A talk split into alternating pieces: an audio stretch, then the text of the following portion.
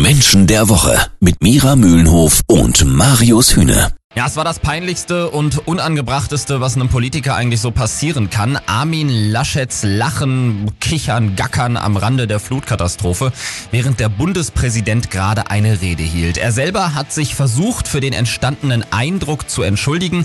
Sein Image ist dennoch deutlich angekratzt. Wie kann einem so erfahrenen Politiker ein solcher Fauxpas passieren? Wir fragen nach bei Erkenntniscoach und Sozialpsychologin Mira Mühlenhof. Mira, kannst du uns erklären, was in dem Moment des Lachens in Armin Laschets Kopf vor sich ging? Wir kennen ja alle den Moment, dass wenn wir unter Spannung stehen, dann kann Lachen mal total befreiend sein. So, also das kennen wir alle, ich nenne es den Pulp Fiction Effekt. Man lacht an den unpassendsten Stellen, nur damit man die innere Spannung los wird. Okay. Und das, denke ich, ist auch Armin Laschet passiert. Die Frage ist nur, warum hat er das nicht kontrollieren können? Das heißt, wir reden über eine sogenannte mangelnde Impulskontrolle. Und die Frage, was war in dem Moment los in dem Kopf von Armin Laschet, sage ich mal, gar nichts, weil er hat einfach nicht nachgedacht, dass man in so einer Situation so nicht reagiert und dass man das einfach nicht macht, egal ob Kameras oder nicht. Na gut, was bedeutet das aber für seine Politik? Muss man damit rechnen, dass er sich auch als Kanzler nicht wirklich unter Kontrolle hat?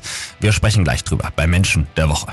Jeden Samstag ab neun. Menschen der Woche. Mira, Armin Laschets Lachen ist der Tiefpunkt des bisherigen Wahlkampfs und sicherlich auch einer der Tiefpunkte in der Karriere des Kanzlerkandidaten der Union. Ich habe im ersten Moment gedacht, wie kann das sein? Wie kann ein Politiker so unreflektiert handeln?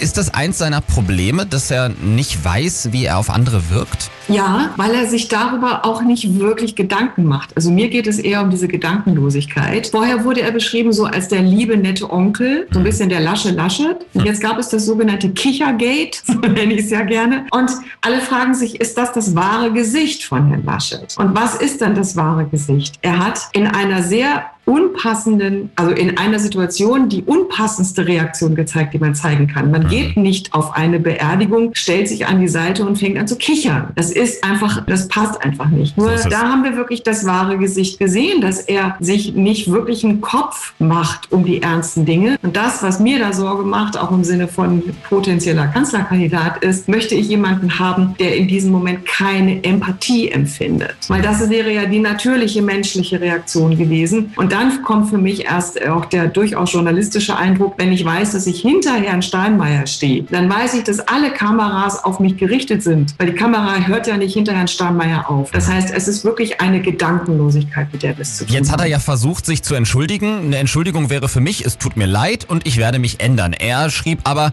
der entstandene Eindruck tut mir leid. Also nur die Wirkung, nicht das Lachen selber. Ich weiß, klingt jetzt kompliziert, vielleicht nehme ich es auch zu genau.